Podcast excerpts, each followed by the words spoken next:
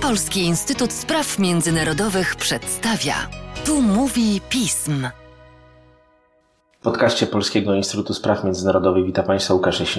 Witam dawno niesłyszaną Sarę Nowacką. Dzień dobry. A jak Sara Nowacka to oczywiście tematyka częściowo podobna do tego, co mówił niedawno Michał Wojnarowicz, ale zupełnie odrębna, z drugiej strony. Rozmawialiśmy sobie chyba w ostatnim podcaście, jednym z ostatnich, w których byłaś o porozumieniach abrahamowych. Zgadza się. O tym, co stało się jednym z wręcz historycznych sukcesów premiera Netanyahu, przynajmniej na razie. Bo czy to jest rzecz porównywalna do Camp David, czy porozumień 93, to czas pokaże. Pomimo tego, że ten sukces pewnie miał duży wpływ też na wybory w Izraelu, okazuje się, że jednak Izrael potrafi być państwem bardzo asertywnym wobec tych państw, z którymi zawarł porozumienie. Pojawił się bowiem nowy konflikt między premierem Netanyahu a Jordanią, w którym Jordania została wsparta przez państwo, które niedawno porozumiewało się z Izraelem. O co dokładnie chodzi? Bo oczywiście, druga Saro, jak zwykle, będziesz pierwszą osobą, która wniesie rozmowę o tym na polski rynek.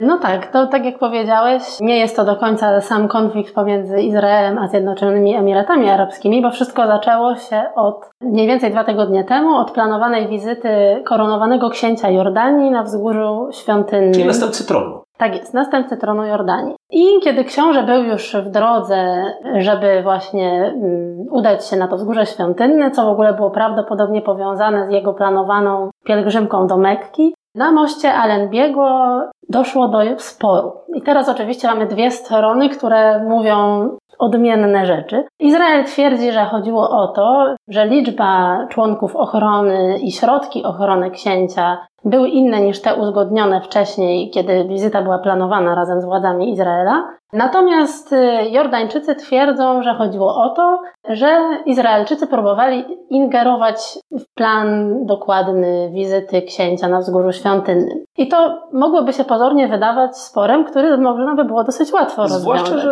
na świecie dość znane są jednak więcej, nie wiem czy dobre, ale poprawne stosunki, umiejętność rozwiązywania konfliktów. Jordania i Izrael od 30 lat żyją w formalnej przynajmniej zgodzie. Dokładnie. Ale rzecz polega na tym, że jest to dosyć sprawa prestiżowa, ponieważ królewska rodzina Jordanii, według wszelkich porozumień międzynarodowych, sprawuje pieczę nad y, świętymi obiektami chrześcijańskimi oraz muzułmańskimi w Jerozolimie.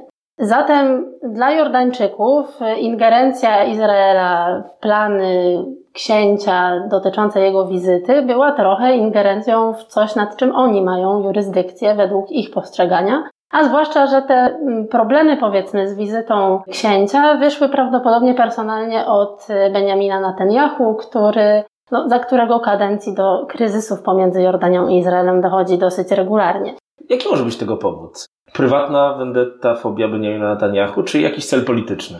Myślę, że to naprawdę jest kwestia tego, że od kiedy Netanyahu jest premierem, do tego rodzaju kryzysów i sporów dochodzi dosyć często. W 2019 roku, w czasie kampanii, kiedy Netanyahu zapowiedział aneksję zachodniego, części terenów zachodniego brzegu do Izraela, Jordańczycy dosyć głośno rozważali obniżenie rangi swojej obecności dyplomatycznej w Izraelu. Również w tym samym roku mijała 25.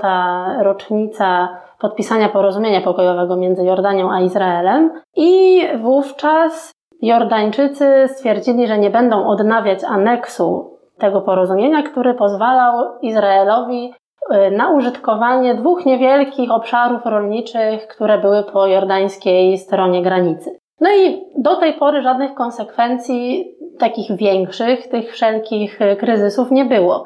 No ale tym razem, jak już powiedziałeś, w całą sprawę włączyły się Zjednoczone Emiraty Arabskie. No i chodzi o to, że dosyć szybko y, Jordańczykom nadarzyła się okazja do takiego powiedzmy rewanżu na Netanyahu. Netanyahu y, miał zaraz po tej sprawie ze wzgórzem świątynnym zaplanowaną wizytę w Zjednoczonych Emiratach Arabskich. Która bardzo mogła mu pomóc też w kampanii wyborczej, co tu dużo mówić. A przynajmniej on tego bardzo chciał, bo cały czas w swojej kampanii bardzo dużo nawiązywał do porozumień abrahamowych i wszelkich możliwych gospodarczych benefitów, które to porozumienie ma Izraelowi przynieść. No ale Jordańczycy nie pozwolili, żeby samolot, który miał y, przewieźć Benjamina Netanyahu do Zjednoczonych Emiratów Arabskich, co miało być jego pierwszą wizytą w Zjednoczonych Emiratach Arabskich i oczywiście właśnie miało powstać jakieś słynne zdjęcie Netanyahu razem z Mohammedem bin Zaidem. Burcz Khalifą w tle. Y, oczywiście. No ale nie pozwolili na wykorzystanie swojej przestrzeni powietrznej Jordańczycy. Zatrzymali samolot i, stwierd- i przez kilka godzin debatowali,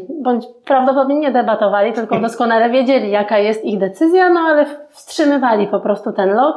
I po kilku godzinach na ten Yahoo, kiedy oni już stwierdzili, że okej, okay, może lecieć, no już było za późno i na ten Yahoo wrócił do... A tu musimy uzupełnić, że bardzo ciężko jest polecieć premierowi Izraela do Zjednoczonych Emiratów Arabskich inną trasą. Zdarzały się wprawdzie zgody wyjątkowo Arabii Saudyjskiej mhm. na przelot nad jej przestrzenią powietrzną, ale generalnie to premier Izraela musi jechać naokoło i to raczej dołem, gdyż na północy mógłby nieuchronnie zahaczyć na przykład o Iran co chyba także nie byłoby dla premiera Izraela. No to byłoby zdecydowanie niebezpieczne. No, gratulujemy i Jordanii umiejętności myślenia w kategoriach Benjamina Netanyahu. Dokładnie. No ale cała sytuacja miała swoją kontynuację, gdyż Netanyahu podobno był dosyć mocno sfrustrowany tą sytuacją, bo faktycznie bardzo mu zależało na tym, żeby w kampanii to zdjęcie z Muhammadem bin Zaidem się pojawiło i ten element jego pierwszej oficjalnej wizyty w Zjednoczonych Emiratach Arabskich. No i na tyle dużo się o tym mówiło, podobno, tak zaraportowała jedna z izraelskich telewizji, Netanyahu zainterweniował nawet, żeby minister spraw zagranicznych Izraela, Gabi Ashkenazi, nie poleciał do Zjednoczonych Emiratów Arabskich przed nim otworzyć misję dyplomatyczną Izraela w Emiratach. No i na to wszystko w końcu zareagował były minister spraw zagranicznych Zjednoczonych Emiratów Arabskich Anwar Gargasz, który na Twitterze napisał, że Emiratczycy nie życzą sobie, żeby porozumienia abrahamowe jakiekolwiek relacje pomiędzy Izraelem a Zjednoczonymi Emiratami Arabskimi, które mają służyć pokojowi na Bliskim Wschodzie i stabilizacji regionu, były wykorzystywane jako personalne reklamowanie siebie w kampanii wyborczej do tego odniósł się również minister do spraw przemysłu emiracki, który podobnie uznał, że te inwestycje są przede wszystkim, y, które są planowane, są dla Emiratczyków traktowane jako potencjalny zysk gospodarczy, a na pewno nie mają się przysługiwać wewnętrznym sprawom w Izraelu. Bardzo potężna nauczka, jaką wyrządzono Benjaminowi Netanyahu. Ktoś dał mu trochę po łapach. Przepraszamy, droga ambasado Izraela, my nie chcemy krytykować tutaj premiera Netanyahu, ale czy Netanyahu się do tego jakoś odniósł, czy raczej wolał, żeby nad tym faktem zapadła cisza? On,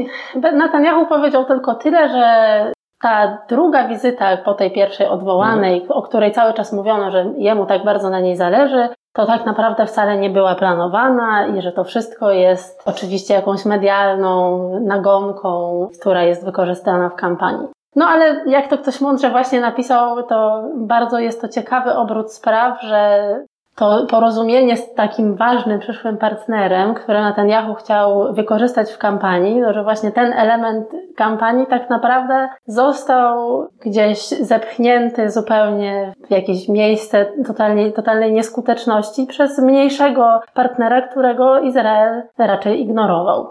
Saro, jak myślisz, zbliżamy się powoli do podsumowania.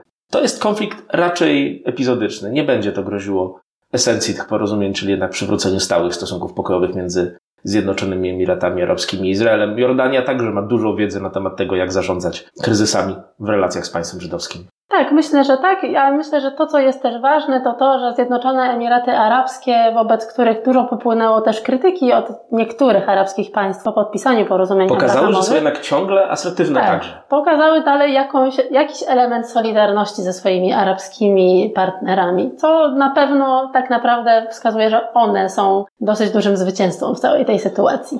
No cóż, pozostaje nam życzyć Bliskiemu Wschodowi, aby pokój się rozwijał. Tak jest. A ja dziękuję bardzo Sarze i polecam Państwu jej teksty dziękuję. na stronie pismu i w innych miejscach.